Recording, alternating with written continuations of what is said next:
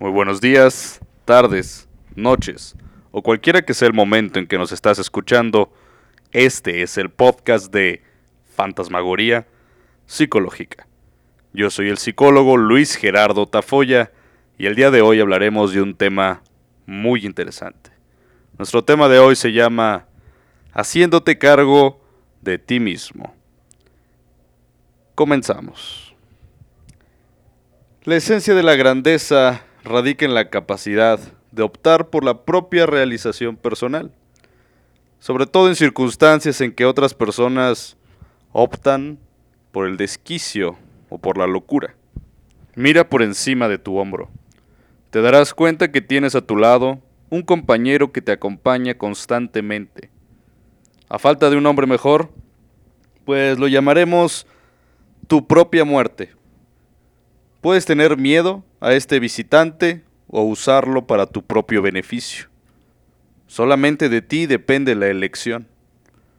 Siendo la muerte una propuesta tan eterna y la vida tan increíblemente breve, pregúntate a ti mismo, ¿debo evitar hacer las cosas que realmente quiero hacer? ¿Viviré mi vida como los demás quieren que la viva? Lo más probable es que tus respuestas se puedan resumir en unas pocas palabras. Unas palabras que estamos constantemente escuchando. Vive, sé tú mismo, goza, ama. Puedes temer tu propia muerte de forma negativa o usarla para ayudarte a vivir de modo positivo. Escucha a Iván Ilyich Tolstoy mientras espera el gran nivelador, contemplando un pasado completamente dominado por los demás. Una vida en la que había desistido de ser dueño de sí mismo al fin de encajar en el sistema. Les leo y les comparto este pequeño fragmento. ¿Y si toda mi vida ha sido una equivocación? ¿Qué? Se le ocurrió que lo que antes le había parecido completamente imposible, especialmente el hecho de que no había vivido como debería haberlo hecho, podría después de todo ser verdad. Se le ocurrió que sus impulsos vitales, reprimidos brutalmente por sí mismo, apenas lo habían experimentado. Podrían haber sido el único verdadero y real de su vida, y todo lo demás fue falso, y sintió que sus obligaciones profesionales y toda la organización de su vida y de su familia, todos sus intereses sociales y oficiales, todo eso podría haber sido falso. Trató de defenderse y justificarse ante sí mismo, y sintió de pronto cuál débil era lo que estaba defendiendo y justificando. No había nada que defender.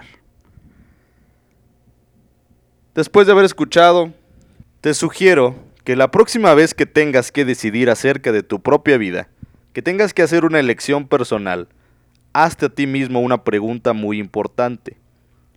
¿Cuánto tiempo voy a estar muerto? Ante esta perspectiva eterna, puedes decidir ahora lo que prefieres, lo que eliges y dejar a los que siempre estarán vivos las preocupaciones, los temores, la cuestión de si te lo puedes permitir y la culpabilidad.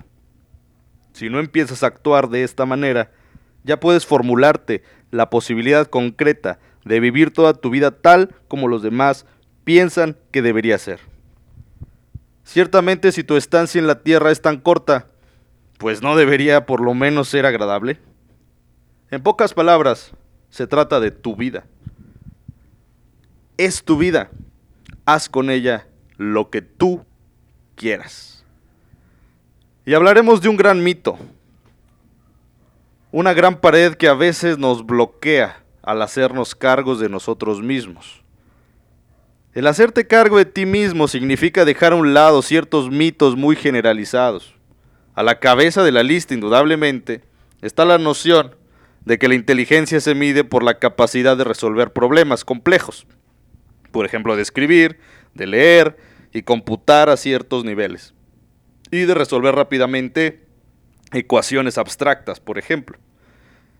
Esta visión de la inteligencia postula la educación formal, y el conocimiento académico o la cultura como la verdadera medida de la realización personal. O sea que si no fuiste a la escuela, estás tonto. ¿verdad? Según este tratado. Y eso realmente fomenta una especie de esnovismo intelectual que ha obtenido consigo unos resultados muy desmoralizadores. Hemos llegado a creer que una persona, entre comillas, inteligente, si tiene una serie de títulos académicos o una gran capacidad dentro de alguna disciplina escolástica, dígase matemáticas, ciencias, o que si tiene un enorme vocabulario o una gran memoria para recordar datos superfluos, o si lee mucho. Eso es algo que lo hace inteligente. Sin embargo, los hospitales psiquiátricos, déjenme decirles, están atiborrados, y mi consultorio también, de pacientes que tienen todas las credenciales debidamente presentadas, como muchos las tienen, y sin embargo tiene una serie de problemas mentales y emocionales brutales. El verdadero barómetro de la inteligencia es una vida feliz y efectiva, vivida cada día y en cada momento de cada día. Si eres feliz, si vives cada momento aprovechando al máximo sus posibilidades, entonces, entonces sí eres una persona inteligente. La capacidad de resolver problemas es un aditamento útil a tu felicidad. Pero si tú sabes que a pesar de tu falta de habilidad para resolver cierto tipo de cosas, puedes elegir lo que te haga feliz, o que por lo menos puedes evitar lo que te va a hacer infeliz, entonces se podrá decir que eres inteligente. Eres inteligente porque tienes el arma más eficaz para combatir el colapso nervioso. ¿Sí? ¿Escucharon bien? El colapso nervioso. Y quizás les llamará un poco la atención que les diga que no existe esto que a veces llamamos colapso nervioso. O estar nerviosos, o que te dan los nervios, lo he escuchado. Los nervios no colapsan. Vamos, imagínense, vamos a abrir a alguien y busca sus nervios rotos, búscalos. No van a aparecer. Las personas inteligentes no tienen colapsos nerviosos porque están en control de sí mismos. Ellas saben cómo elegir la felicidad en vez de la depresión, porque saben enfrentarse con los problemas que hay en sus vidas. Nótese que no dije resolver los problemas. En vez de medir su inteligencia por su capacidad para resolver problemas, esta gente la mide por su capacidad de seguir siendo igualmente felices y valiosos, se solucione o no el problema. Les platico una anécdota muy rápida. Hace poco platicaba con un maestro que había viajado recientemente a Japón. Hablando con los japoneses, en alguna reunión que tuvieron, los japoneses hablaban de otro de sus compañeros que no estaba cerca de ellos en ese momento. Y le mencionaban, esta persona tiene un carácter muy fuerte. Y ya sé lo que están pensando. Cuando nosotros escuchamos que alguien tiene el carácter fuerte, inmediatamente pensamos en alguien agresivo, en alguien enojón, en alguien gritón. Y el maestro en este momento, pues pensó lo mismo. A modo de broma, los japoneses le dicen, ve, ve, anda, ve y empújalo vas a ver cómo tiene el carácter de fuerte. El maestro en cuestión, pues nada temeroso, pues optó por hacerlo. En algún punto llegó y lo empujó por la espalda. Y la reacción de la persona de carácter fuerte fue voltear, observarlo. Le mostró una sonrisa, levantó la mano y le hizo una señal de disculpas. Extrañado el maestro regresó con el grupo de japoneses y le dijo, pues no que tenía el carácter fuerte. Sí, es el que más fuerte tiene el carácter porque siempre está tranquilo, siempre está bien, no se exalta, no grita, no se enoja. Eso es un carácter fuerte. Y podemos empezar a considerarte realmente inteligente, en base a cómo escojas sentirte al enfrentarte con circunstancias que a veces son muy difíciles. Las dificultades de la vida son muy parecidas para todos. Todos los que están con otros seres humanos en cualquier contexto social tienen las mismas dificultades. Todos tenemos a veces los mismos problemas en algún punto u otro de nuestra vida. Los desacuerdos, los conflictos, las componendas son partes de lo que significa ser humano. Es algo que nos va a pasar, siempre va a haber esas dificultades. Igualmente, pues las cuestiones del dinero, la vejez, las enfermedades, la, la muerte, incluso los desastres naturales, los accidentes, son acontecimientos que presentan problemas a todos los seres humanos. Nadie estamos exentos. Pero mientras algunas personas logran evitar el desaliento que inmoviliza y la felicidad al enfrentarse con estos hechos, hay otros que se desploman, quedan inertes o sufren de este famoso colapso nervioso. Los seres humanos que reconocen los problemas como algo que es parte de la condición humana y no miden la felicidad por la ausencia de problemas, esos son los seres humanos más inteligentes que conocemos. También los más raros y difíciles de encontrar. Aprender a hacerte totalmente cargo de ti mismo implicará un proceso mental completamente nuevo y que puede resultar difícil porque son demasiadas las fuerzas que en nuestra sociedad conspiran contra la responsabilidad individual.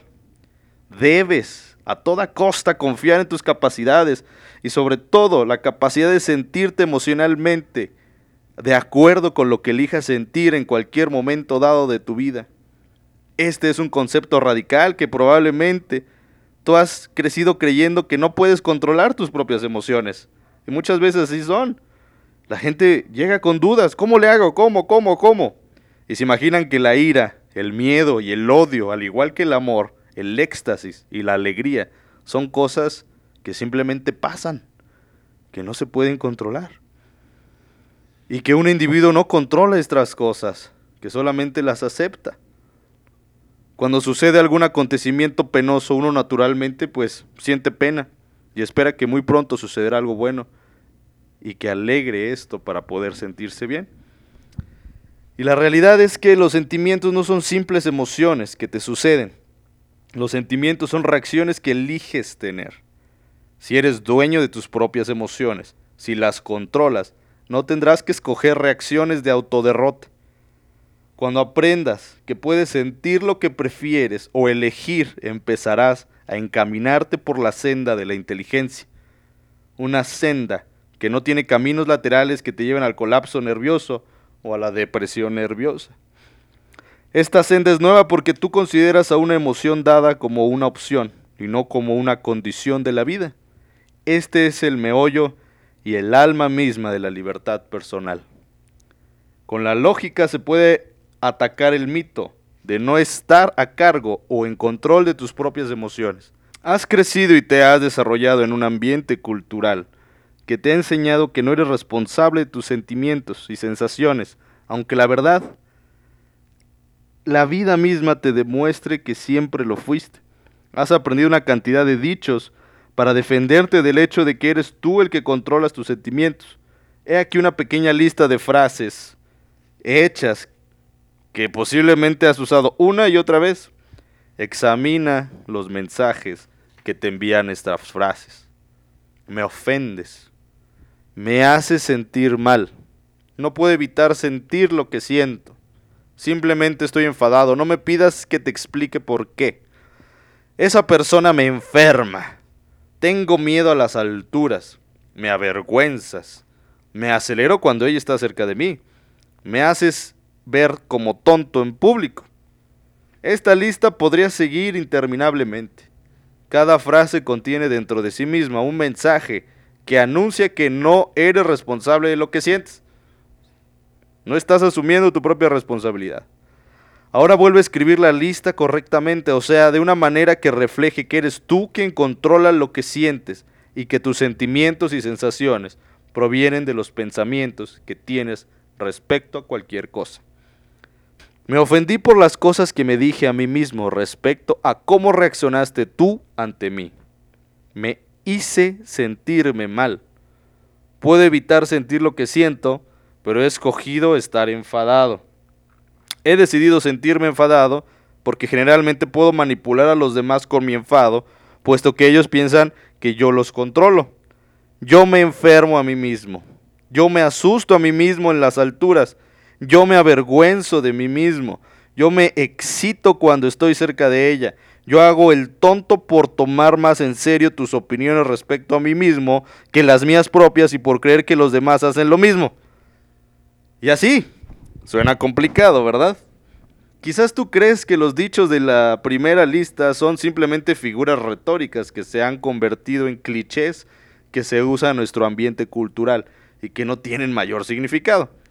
Pero si es así como piensas, entonces pregúntate a ti mismo por qué las frases de la lista 2 no se han convertido en clichés. La respuesta está en la influencia de nuestro ambiente cultural sobre nuestro pensamiento, que nos enseña a pensar como la lista 1 y nos aleja de la lógica de la lista 2. El mensaje es claro como el cristal, compañerito, compañerita. Eres tú el responsable de lo que sientes. Sientes lo que piensas y puedes aprender a pensar diferente sobre cualquier cosa si decides hacerlo. Pregúntate a ti mismo si vale la pena, si te compensa ser feliz, estar deprimido o sentirte herido u ofendido. Entonces examina profundamente el tipo de pensamientos que te están llevando hacia estos sentimientos de debilidad. Y así comenzaremos esta serie de podcast de esta nueva temporada. Les recuerdo, soy el psicólogo Luis Gerardo Tafoya. Cualquier duda o aclaración pueden buscar la página de mi consultorio en Consultoría Laurel. Citas e información, con todo gusto se las puedo hacer llegar y quedo a sus órdenes. Esto fue Fantasmagoría. Comenzaremos avanzando por esta línea y que tengan muy buen día, tarde o noche. Hasta el próximo podcast. Adiós.